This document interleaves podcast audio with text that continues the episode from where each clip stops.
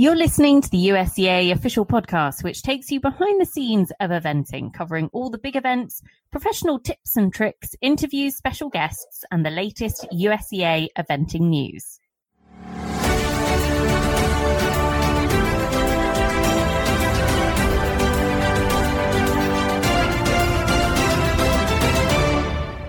Welcome to the USEA official podcast. And listeners, it is the review of the year. Who can believe that we are at the end of 2022. It has been an action packed year as well, all sorts. And we're going to look back on some of the highlights. We're going to pick out some of our favorite moments of the year as well.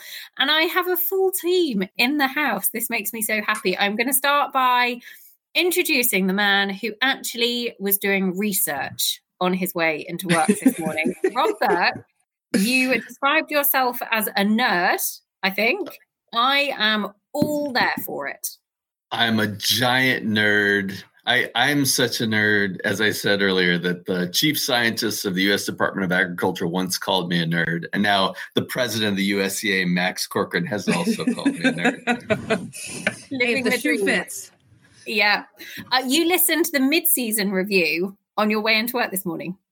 I did, I did, and it reminded me of a couple of things uh, from Carolina and Kentucky. It was great feels like a long time ago, going all the way back to sort of March, doesn't it? Um, but we're going to look back on some of our favourite moments, and some of them, listeners, do go back to the start of the season. Max Corcoran, how are you?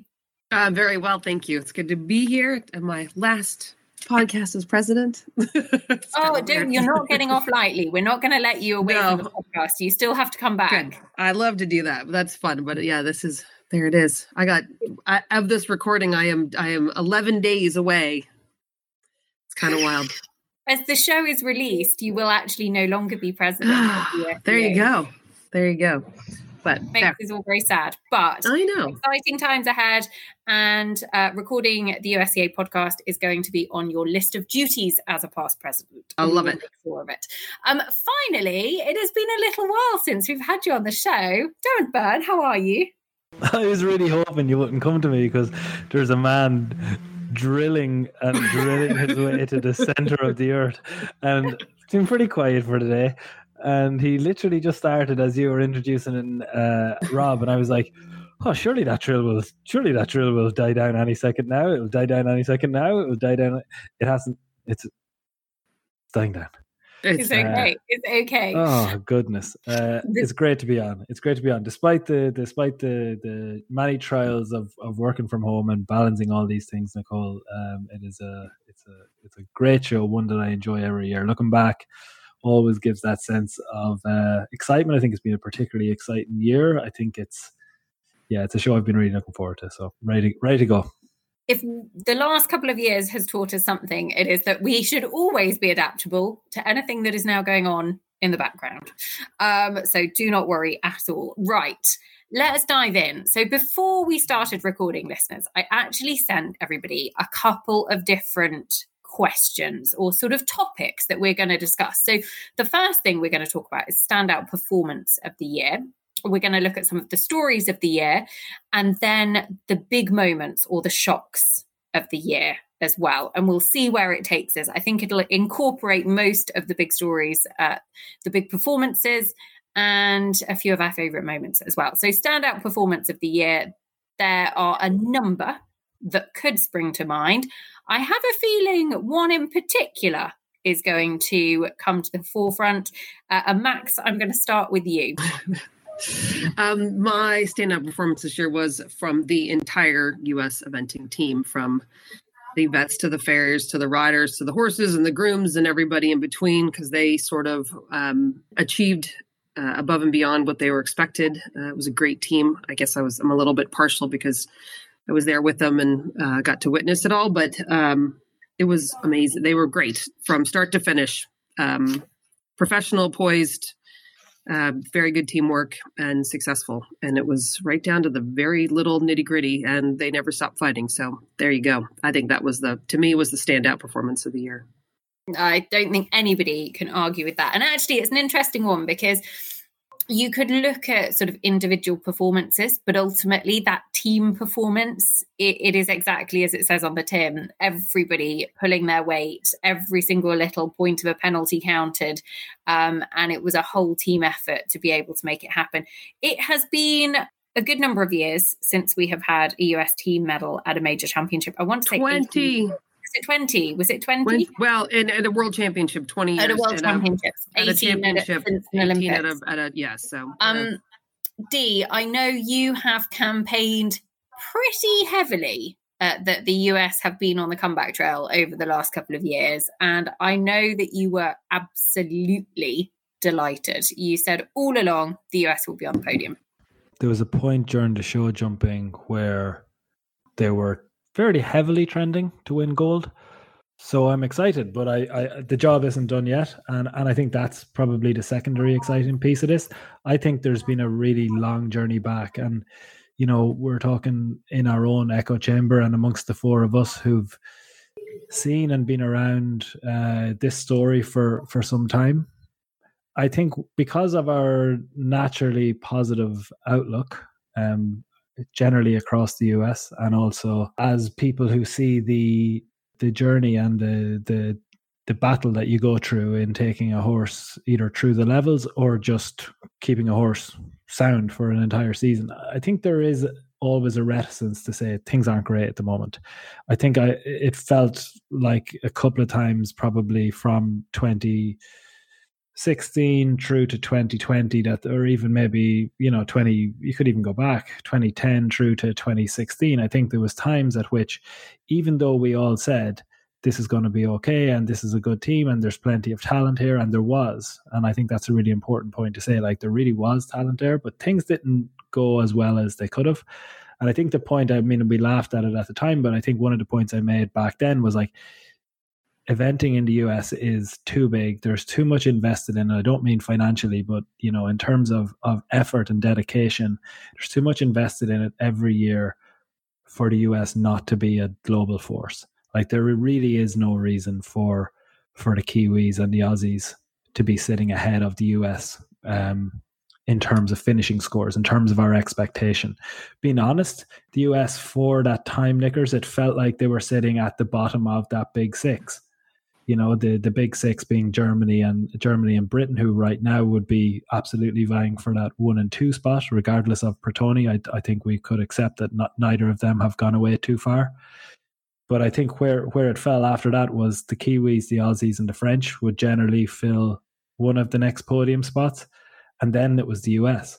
And the US at a time felt like they could potentially even be caught by you know Japan building uh, Ireland had that big result in 2018. Um, uh, Sweden a little bit resurgent. You know, th- there has been a challenge, and there was the potential. I think, and it's an important thing to say, there was the potential at times over the last number of years that the US would actually be caught from behind rather than actually climb and catch the Germanys and, and the US. And I think that would be a disaster because I don't think it's reflective of the the the effort, the the horsepower, uh, the finances, but but everything about eventing in the US was just too big to be where it was. And some of that is luck, some of that is chance, uh, some of it is planning and and and um, finding the right pathway.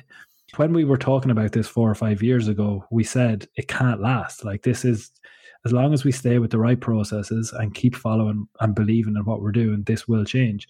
What I think is exciting, Nicole, is firstly, we've gotten enough of a confidence boost from Pratoni and from uh, the previous year, Will Coleman at Aachen, but equally then from people like Liz and Philip and, um, you know, Shanroe Cooley and horses that we're seeing coming through at Le Lion. I think there's enough feedback now from the market uh, in terms of the eventing market, in terms of uh, events around the world. I think there's enough feedback now to say not only does the US kind of or has 20 2021, 2022 being a year years in which we can say that the revival has begun began to solidify, not just feel like a conceptual thing that EquiRatings are talking about.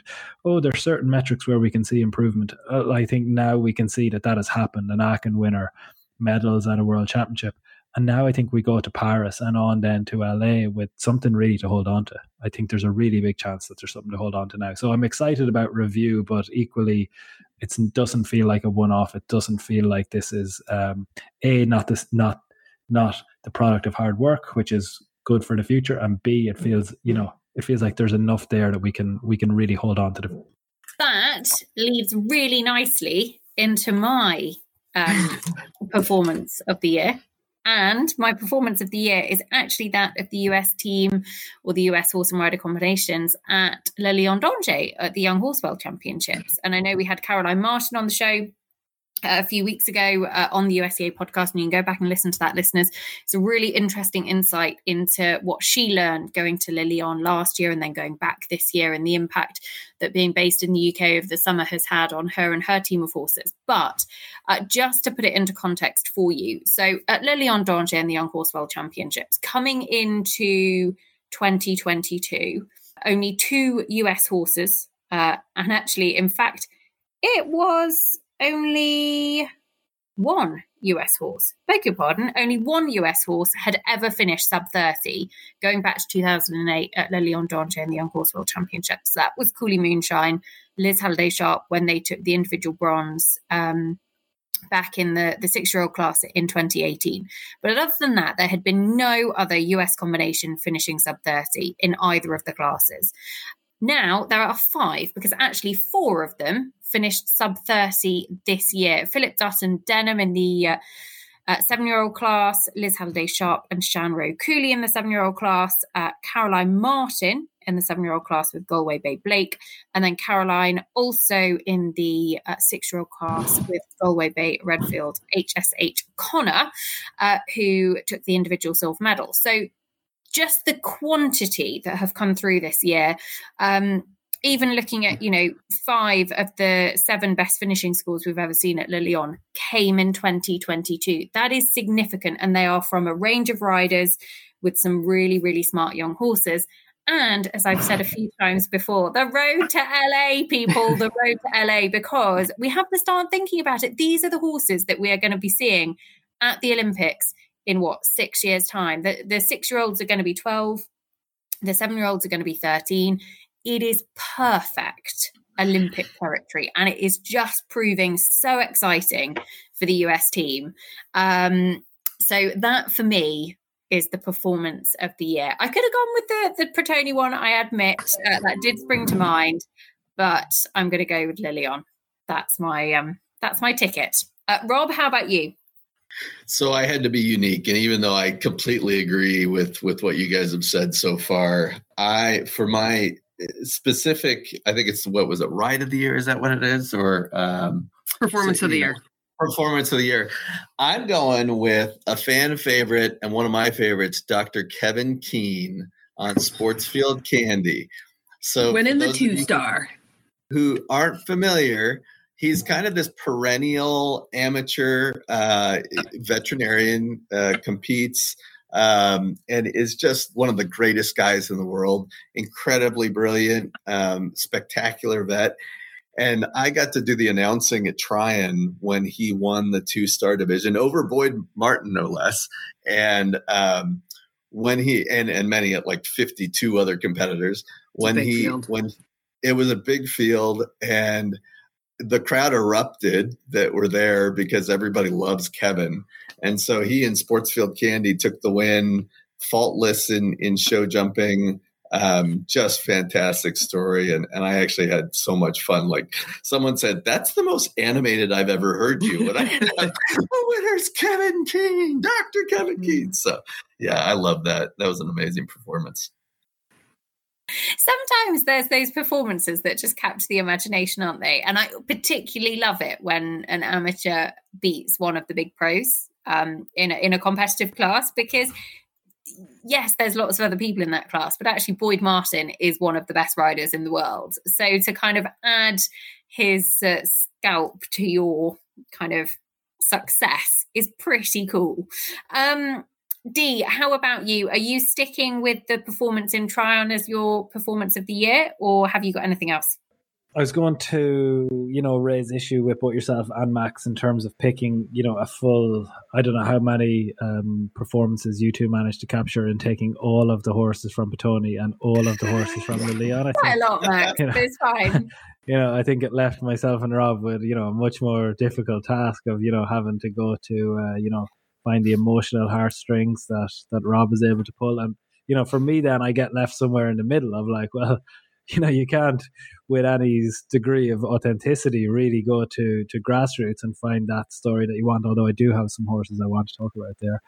Um, or I can't go to either of those two major championships. I think um, I think Pratoni was very special. I think uh, I think there was a couple of moments for me that stood out. I think both off the record and Mai Baum if we're talking about the top end of performance, I think they had big questions to answer from a lot of from a lot of uh, even home fans. You know, even US fans, I think would have wondered whether you know what the effect of those Pratoni Hills were going to be. We knew Mai Baum was going to be very strong in the first phase, but we had to see cross country um, time penalties, you know, not rack up. I think there was equally a question mark there. No matter no matter the Aachen winner, I think people wanted to see him deliver on a long format, tough track, and I, I don't think either of those riders were guaranteed. Um, the types of uh, the types of cross country rounds that that they were able to deliver. I think both are so strong in in the first phase and last phase that that US performance um, really relied on on those penalties. As you said, Nicole, every penalty counted, but there was a couple of there was a couple of questions I think that had to be that people had to really dig in and and go for, and I think particularly Mai Baum cross country was one that was one that really stood out. Okay, kudos, Steve, for actually pinning it down to one performance, not like Max and I. I mean, we probably had about seven between, no, more than seven, eight, nine between us, Max, but it's fine. Um, I was, I was actually, I'm kind of disappointed in D. I, I fully expected, and maybe he's saving it for for later, something related to Auburn and the intercollegiate championships, given his proclivity towards that program. But it's okay. I'll, you know, I'll take that. That's a definitely good one. We'll watch this space. Who knows? He's still got time to redeem himself. Um, right, let's go on to the next on the list because, listeners, our next point that we're going to talk about is story of the year. So this could be something that tugged at the heartstrings. It could be something that just really resonated. Could be a great performance, but just something that felt bigger than the performance. Um, I'm going to get things rolling actually, because our guest on the last podcast is actually my story of the year. And that is Dan Kreitl, who went on to finish the year. He is the new USEF national champion. He won the four star long at Tryon. It was his first attempt at the level. He is essentially an amateur. When, when you hear him talk about the challenges that he and his family have faced um, in the last couple of years, he's got a young family. His wife has been quite poorly it's just absolutely extraordinary. And and again, he went to Tryon and he beat a very, very good field, including the likes of Liz Halliday Sharp and Tineri who, you know, were selected for the Olympics. They didn't make it to Tokyo because of an injury, but they were selected for Tokyo. Um, and he beat them. So uh, if you haven't listened to that podcast, listeners, I can thoroughly recommend it. Very interesting. He's a lovely, lovely chap, so enthusiastic so engaging, and you could just hear how much it meant. And uh, for me, that they're the biggest wins, aren't they? The ones where you can kind of feel the emotion behind it. I, I, love Dan and, and rooting for him in Kentucky. You know, it, it, was funny because I've I've seen Dan. I've heard heard of Dan before. Um, he comes from Indiana, and possibly that's that's why we don't. Um, you know, I mean, Indiana and the events there are fantastic, but you know, so most of the time we're hearing about people coming out of Virginia, California, you know, North Carolina, Florida. Um, so that was pretty, uh, pretty amazing story. It just sort and, of appeared one day at Rocking Horse going uh, advanced, and I thought, with three horses, who's this guy? And he's Sharon's like, three horses. my student. That's Dan. That's my student. I was like, okay, well, where'd he come from? I mean, usually you hear of somebody when they're going intermediate at some point. She's like, he's the nicest guy. So that's pretty but yeah, it was just a sweet. It's just good, and yeah, because at Kentucky he had rails that allowed Liz to win, and then this year Liz had a rail which technically allowed him to win, even though if she had jumped clear, he, she would have won, and he because he had a rail, and so it it flip flopped. Yeah. So in yeah. the end, her rail allowed him to win. So it was a nice sort of. it came back around. It did exactly. Um, okay, so here's my moment of the year, a story of the year. Uh, Rob, how about you? Sure. So I, I came in with one that I'm prepared to talk about, and I'll say there was another one I'm, I thought about. So I'll, I'll I might cheat, and at the end I'll throw in my second one if no one else says it. But I'll start with um, Alliston versus Alliston, and then Alliston on the podium with Alliston and Alliston, and I'll explain that. So that at the American Eventing Championships, um, you know, the Allistons, uh, Helen and James essentially dominated the, the field. No apologies to everybody else who was there, but there's a reason why all three of them ended up on the podium. But one of the coolest things to watch throughout the competition was Helen leading, and then James overtaking her after cross country, and then just to have James essentially, I think it was like the last rail on show jumping dropped, and so Helen took over the top spot from James. He he finished with second and third, but then on the podium uh, was uh, James' mom, uh, Petey, joined them from from the UK. She's like, "This is the first event I've I've come to in the US."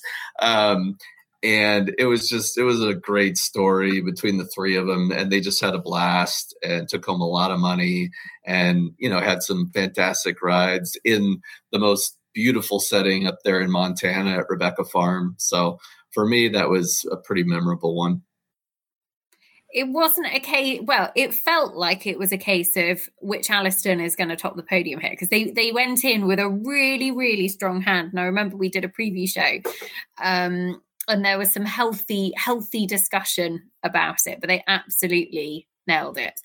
Um right. Max d who's going to volunteer to go next I'll go next. I'm getting pointed to. Um, my, I think one of the cool stories of this year is uh, Team Price. I think uh, Tim and Jonelle Price and their um, what they've done this year, their domination of this year. They're uh, number one and two in the world, very confidently up there. And then, but not only that, but then their groom, um, Kez, Karen, um, winning the um, FEI Groom of the Year too, is sort of as icing on the cake for that whole team. And such a great year. And you know, we great years don't always come around like this. And you know, the highs can sometimes be filled with lows right behind it. So um, I think they that is an incredible year that needs to be celebrated because as we all know it sometimes it happens great for the husband and not for the wife when you have a husband and wife combination but it's been an, a pretty stellar year for them throughout um, between you know placings at the world championships the Boekelo the nations cup finals and and everything and all their wins in between um, all their five star wins and it's just sort of you know and they don't come to, at the beginning and start you know win it from the very start they sort of just peck their way along and always end up on the top. So it's um and it's good tribute to their management and their team and everybody else. So it's um I think that's a pretty pretty impressive. Yeah, we got to see a piece of it at the Maryland Five Star this year. It was pretty neat to have Tim do so well. You, you know, and I know coming after dressage, I think I said to someone around me, I said, you know, if Tim or before dressage, if Tim puts in a good ride, he's going to be pretty impossible to beat. They're genius though. It, they are just incredible. I mean the horse that tim rode at maryland was a 10 year old five star debutant and you don't see that many of them deliver performances like that.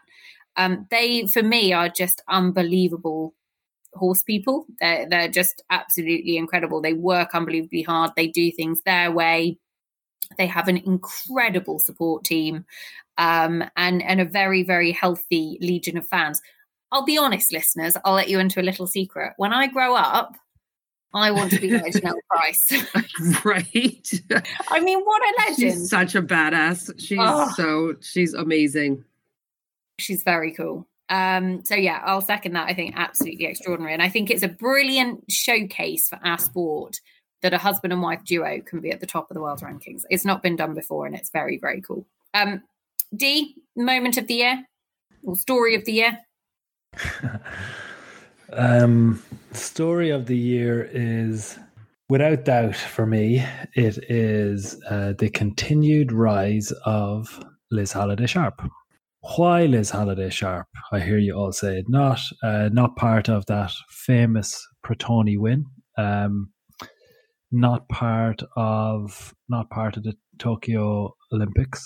And I think what makes this a story for me is without having to go all the way to the kind of um, you know, the depths of the well to try and find resilience. You know, this is a rider who, you know, has a, you know, great string of horses who Rob, I think one of the stories is definitely going to be, you know, your love affair with Miks Master, Master C, and yeah, and you know, uh, I, think that one of Liz's wins was um was that Rebecca, I think, with Miks Master C. Um Yes. In the four short. In the four short. Yep. But I suppose eh, from a story point of view, Nicole, rather than simply saying, you know, Liz is a great writer and has a has an incredible record, which we know, I I don't think Liz really gets the credit for how good and for what she's achieving. Um, so I was having a look because I think you know De Niro Z in particular, um, the disappointment of that late unavailability, shall we call it, for Tokyo that's a huge that's a huge blow for for anyone. You know, when you know Nicole, we see it in terms of how close we are to Sam. What it feels like, you know, I think he's missed. I think he missed three Olympics in a row before he finally got to Tokyo. And you know that last Sam started the year with three top horses. By the time it got to Tokyo, he was on his last horse and was having multiple trot ups every day. You know, it it's it's awful, you know. And for me, I think uh, without knowing Liz, like kind of personally in any way, I I could almost feel that because of my own relationship with Sam and how much I could feel resting on it.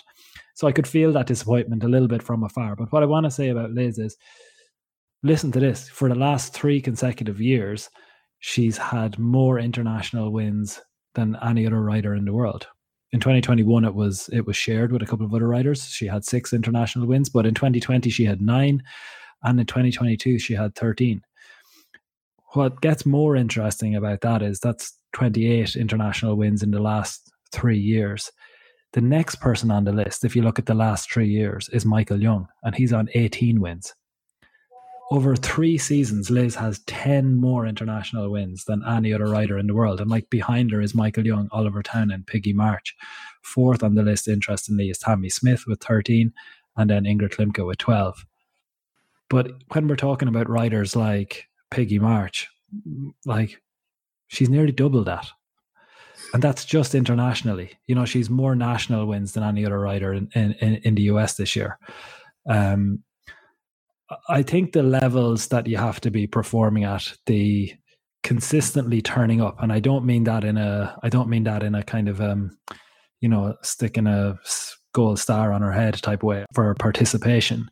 Consistently turning up and winning, and equally having to be in the same conversation as as Philip and Boyd, as Will, as Tamie, but ultimately not having gotten the you know the big payoff and the big uh, i mean that in a in a an emotional sense and in a feedback sense of the world. You know not having been there on the big days i think it's a really big accolade to liz that she's continued to perform at the absolute highest level. I think what she's doing on an international stage as well as a national stage is is pretty special i think to have 10 more international wins than your nearest rider in the last in the last three years, and for your ne- nearest to be Michael Jung. Um, 28 international wins is something really, really special. I think she's built a great team. I think we've seen that from the Le Lion results. I think we've seen it from her young horses coming through. And I think there's really, I hope for her, and I think there is really exciting things to come. For me, 2022 will naturally, Nicole, be the story of the story of Pratoni and the story of those big five star wins. And and I think there's always a, a draw to that. But I think um, if you're looking at the season as a whole, I think 13 international wins. I think uh, it's about another 20. I think it's 29 just at grassroots. You know, just at the grassroots levels. I think she's tw- another 29 national level wins on top of that. I think it's been it's been another incredible year, and the spotlight des- deserves to be on her. Tell you what, though, it's exciting, isn't it? When you look at the horses that Liz has got coming through up the levels, and the fact that actually she wasn't part of the team that won a, a, team medal this year that actually the horsepower is very much still firing.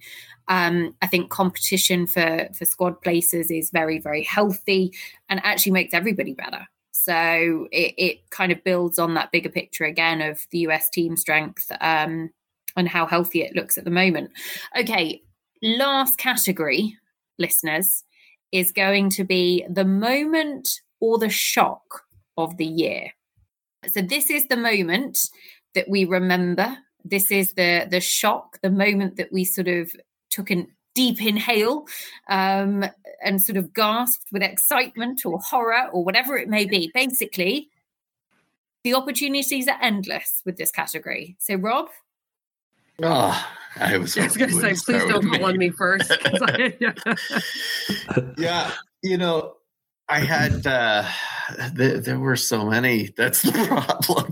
I mean, it, it was a pretty uh, exciting year. Like I, you said at the beginning, I listened to the mid-season podcast, and I'm I'm listening to us talk, and there's no even perception of come post Pratoni, all of a sudden we're back as this world power. So um, I'd say realizing that the team victory was in hand. Well, I mean, at, at one point we were looking at gold potentially at Pratoni, and then the the shock of knowing did we actually just get a medal? And I wasn't even there firsthand. Max was. I mean, you know, but we're sitting there doing the math in our heads to make sure it worked out, and and yeah, that was that was a pretty huge shock.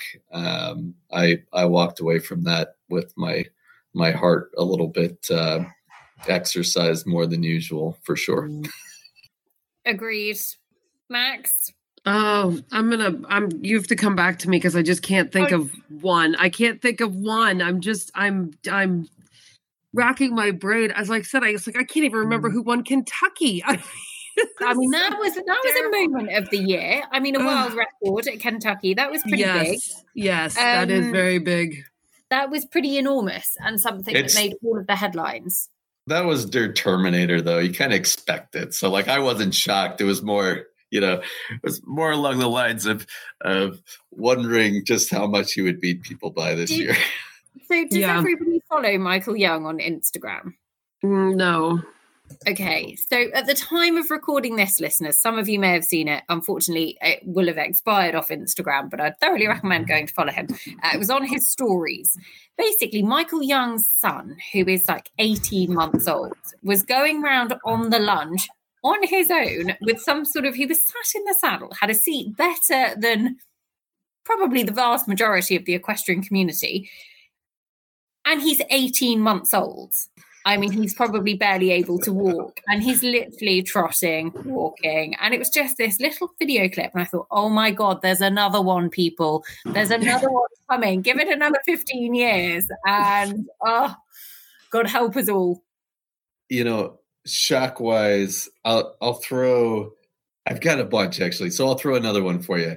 Can I borrow you know, one? I, yeah, sure. I'll say one of my one of the most fun ones for me was when um and I it didn't the day did or the weekend didn't work out for him in the end, but when Woods Baughman was leading the Maryland five star after dressage, I was like you know, this is fantastic. You got Tim Price, you got yeah. you know all these folks, and and and Woods, our our Kentucky hometown guy, was was uh, leading, and I'm all of a sudden it got really exciting for me when that when the day came to an end. Mine, mine is a bit of a shocking moment of the year. Um, and it is that that Phillip Dutton was left off a major championship team for the first time, listeners, since 1992. He has been on a major championship team either for Australia or for the US going all the way back to 1994. That is every World Championships from 94 onwards uh, and every Olympics from 96 onwards. Um, and it came to an end this year. And I'll be totally honest, I was gutted for him because, I mean, he was arguably so close. He was the travelling reserve, which makes it even harder. It wasn't, you know, horse injury or unavailability or not having a horse at the level. He was so close. And I mean, it was just the most extraordinary record. Every major championship team for what, nearly 30 years, 28 years, just, uh, and then it, it sort of was broken this year. I, I was gutted.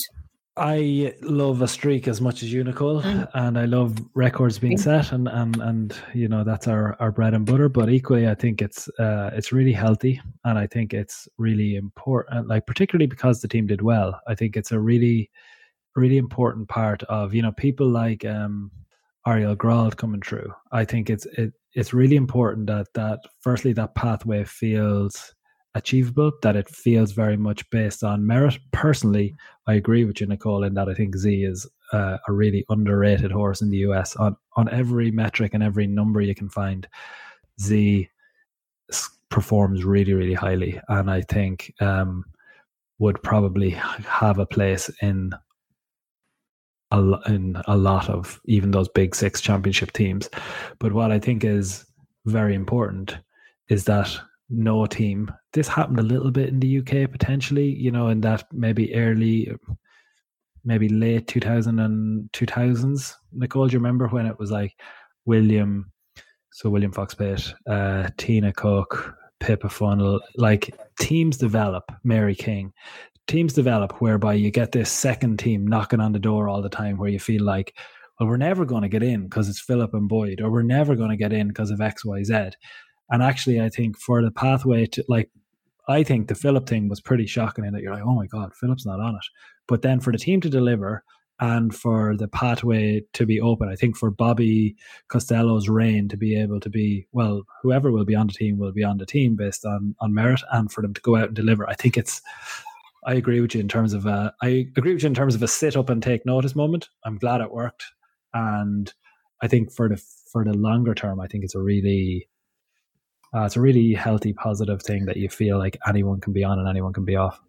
I I don't think it was the wrong decision at all. Um, but I was really blooming sad because I yeah. just it's just extraordinary, and it was all over.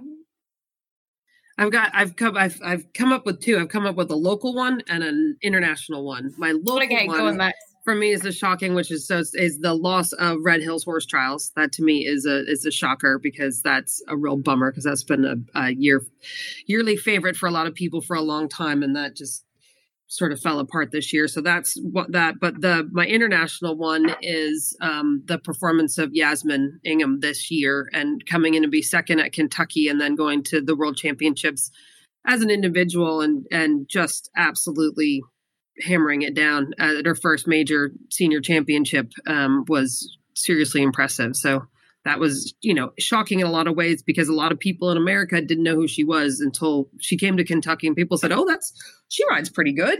And then boom, you know, just what she dropped at at the World Championships was very impressive. Yeah, and and actually the the progression from Kentucky to Pratoni was also really impressive as well. I think lots of people in, in Kentucky would have been impressed, but actually, Pratoni sort of blew everybody out of the water. And I think one of the things that stands out for me with Yas Ingham and Banzai du Loir is they have been working over the last couple of years since the horse um, came out of France. He was a young horse when he came out of France, probably at two or three star level. Um, the aim was always Paris. That was always the oh. Wow. The owners bought him with the aim of going to Paris. Yaz has come through the um, sort of the pony junior young rider system in Great Britain, and she's actually taken the, I think she's the only rider or was the first rider to take the every single age group national title. So the under 16s, 18s, 21s, and 25s. Um, yes and, so and now both, seniors they've now and now obviously she's the world champion but they've both been kind of like funneled towards this goal. And i actually think that the pressure around that is absolutely enormous. You know the the pressure of obviously it's an incredible position to be in but knowing that you you've been bought a horse with the aim of paris and mm. everybody's talking about you with the aim of that olympics and we're still what two years out, just under two years out from Paris still. Um, but they're now the world champions on a, a championship debut. Uh, it just feels like there was a lot of pressure, but it's absolutely extraordinary the the story that they've kind of created along the way and the journey that they've been on. Um, the moment shock of the year for you? Got some fun facts of kind of key numbers around US performances of the year. Oh, that's much more my bag now than shocks. I'd be, I'd be, I'd be good at the key numbers. I, okay, go on then. I'll dive into a little pop quiz. Shall I?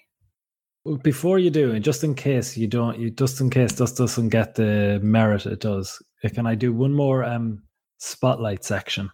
And um, okay. because I don't think, because I think it's a, it's always a good chance to shine a light on um interest and performance over the year.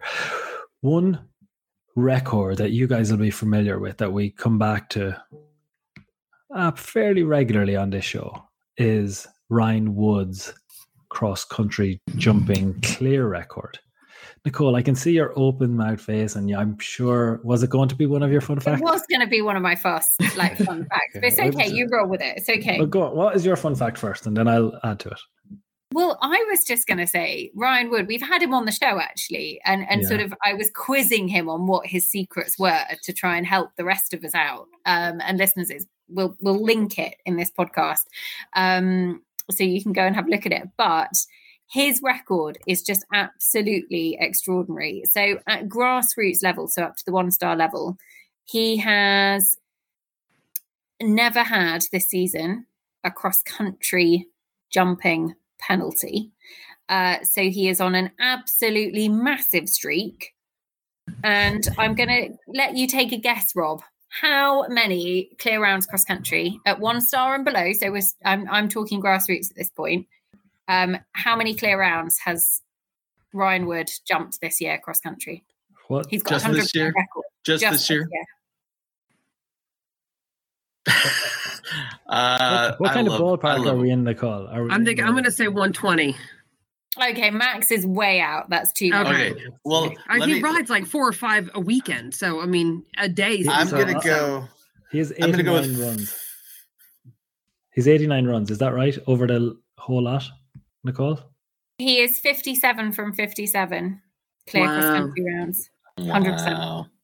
And and a newly uh, naturalized U.S. citizen because he um, is another. No, actually, Aussie. well, but he's dual, right? But he passed. He's dual test. citizen, right? But he's, he's yeah, still yeah. riding for Australia. But he's um, yeah, but he's now. But he's we'll American passport. He's we'll change that now. Yeah, we'll change that.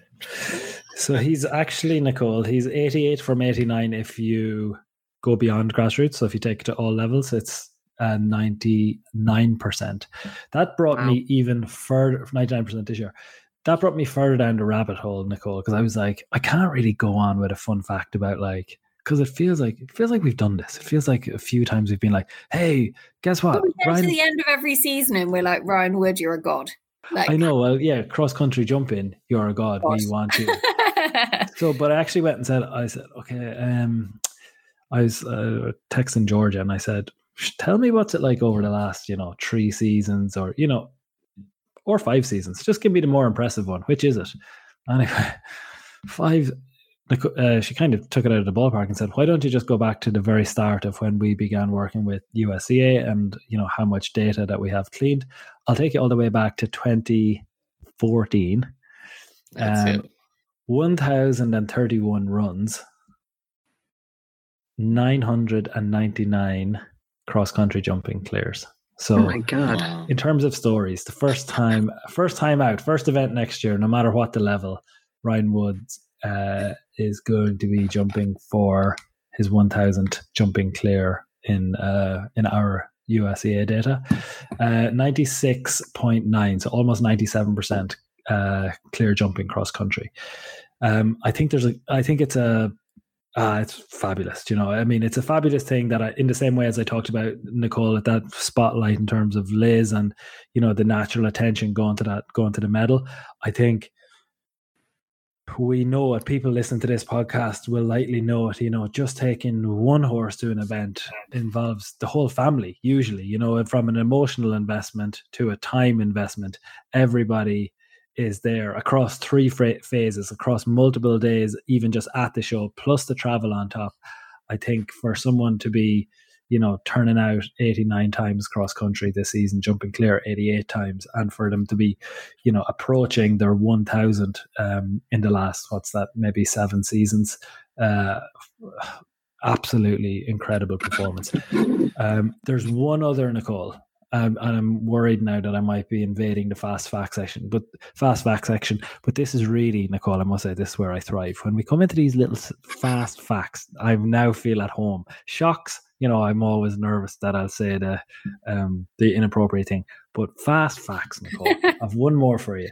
So, um, Martin Duzon, I think one of his horses, the Dreads, uh, Dreads Silver Ruby, that horse, I think that horse has the joint amount of you know wins on U.S. soil this season. So like not uh, uh, he has eight eight wins this season. So I think uh, up there with Maybach.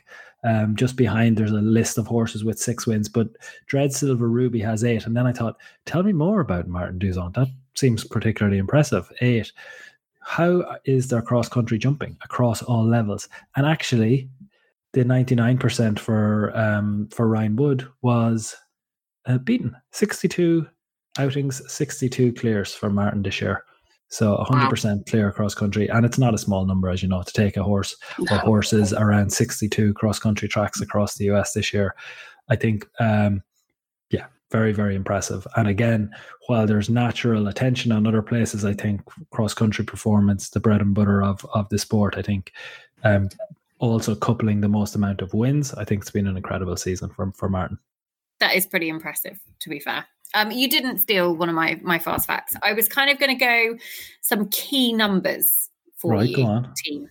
Okay, so I am going to ask you to give me the best international dressage score that we have seen on US soil this year, or from a US rider. It doesn't have oh, to from a US rider. From a US rider. Can you give us some hints around these things? So I think did Tamie Smith do like drop an 18 somewhere? 21. 21 at Carolina.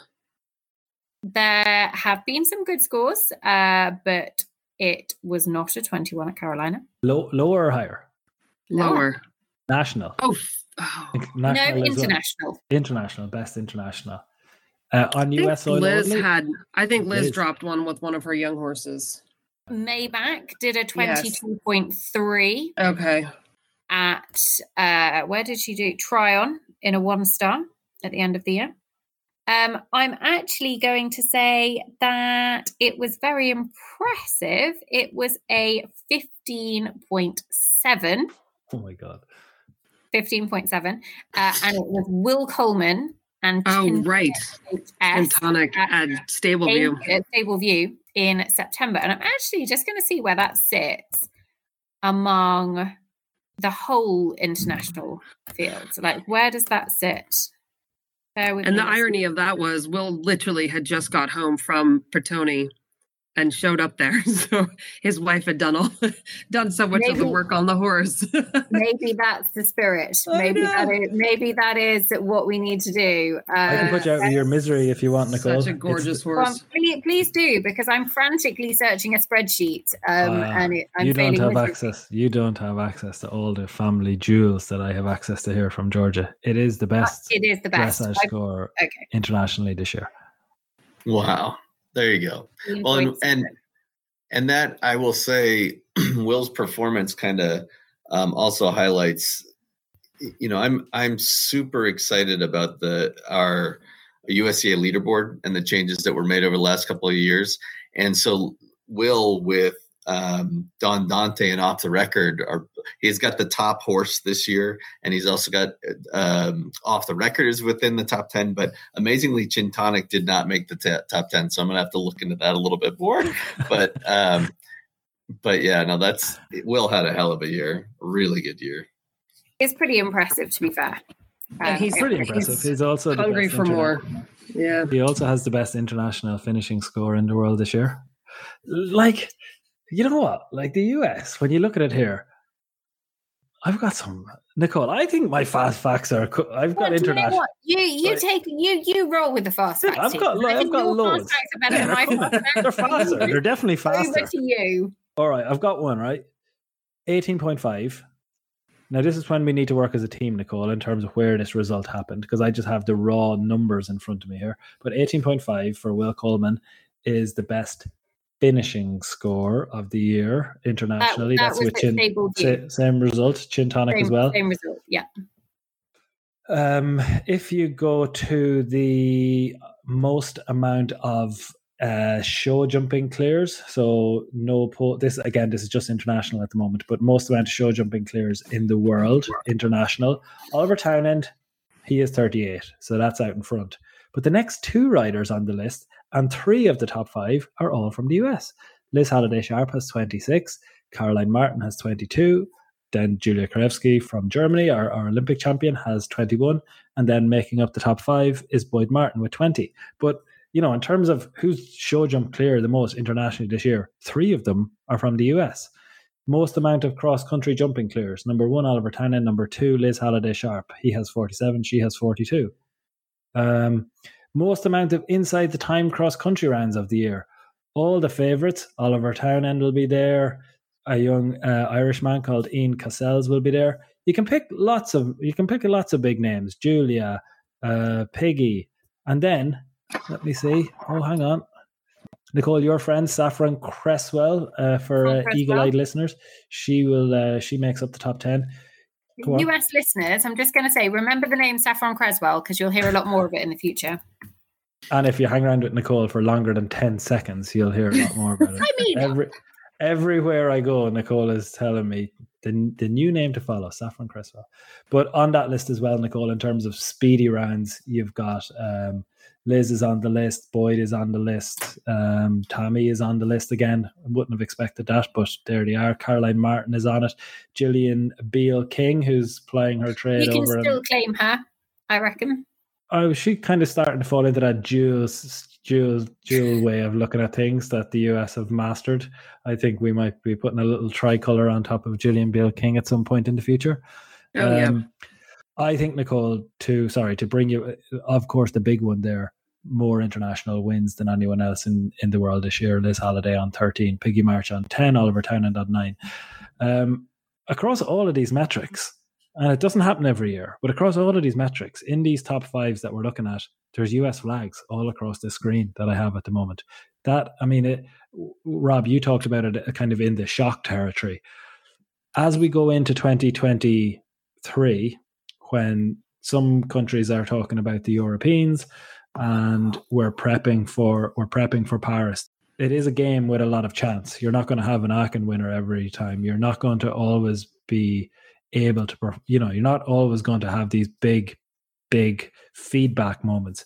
But what these type of ratings and these type of numbers point out is that actually we're back in that conversation legitimately now. Whether it's a medal or not a medal in in Paris, ultimately will be a big excitement or or or not. However, I think it's really important to stress now we're in the conversation again in a, in a real sense.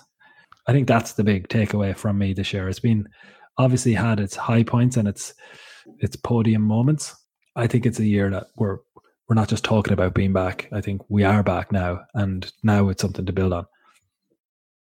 Now we can look forward to what might be coming. I am just going to leave you, listeners, with one little thing because I was um, floundering around the uh, dressage score of Will Coleman and Chin Tonic HS at Stable View in September. Just to put it into context, it is the best test we have seen from a US rider going back to 2008. That is how good it is. It's not just the best in the world this year. Uh, on that note, listeners, we're going to say happy, happy Christmas, happy holidays. Um, very, very much looking forward to being back with you throughout 2023. We've got lots of exciting shows planned. We're going to have lots of different special guests, and we would actually love you to have your say as well. So, if you've got any questions, if you've got any suggestions, please get in touch. If you listen to the podcast, please share it, tell your friends. It makes such a difference, and we really do appreciate it. So, team, it has been a pleasure as always. And I would just say uh, the most enormous thank you, Max. You have been the most incredible president. thank you. Um, and I think your legacy will absolutely live on. And I know so many people have have said it and have been impacted by the work that you have done, but you have put your all into it, and we really do appreciate. Thank you. It. Thank you. I just I keep saying I with, didn't feel like I got much done, but you know, but it, it's been a it's been a tough. It's been it's not been the the smoothest ride, but there you go. And I and I got on her the other day when she said that as well because she led the association through human and equine disease like we've never seen in the history of this organization. You know, we now have a, a bright, shining beacon of hope on the international stage for the U.S. for the future of the sport. Um, you know, she led us through countless issues, tragedies.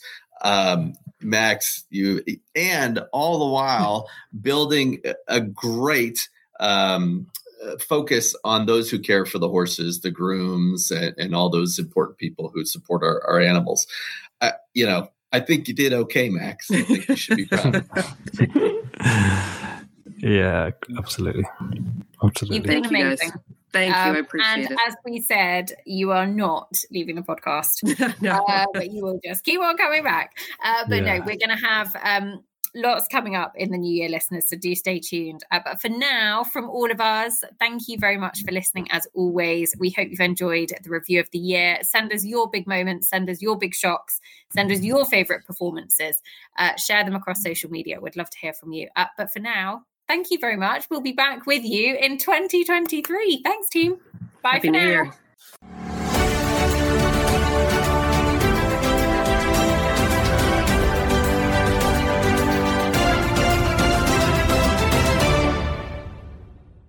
Thanks for listening to the USEA official podcast. If you have any suggestions or feedback, then we would love to hear from you. Get in touch through any of our social media platforms at US Eventing, and don't forget to subscribe on your preferred podcast platform to make sure you don't miss an episode.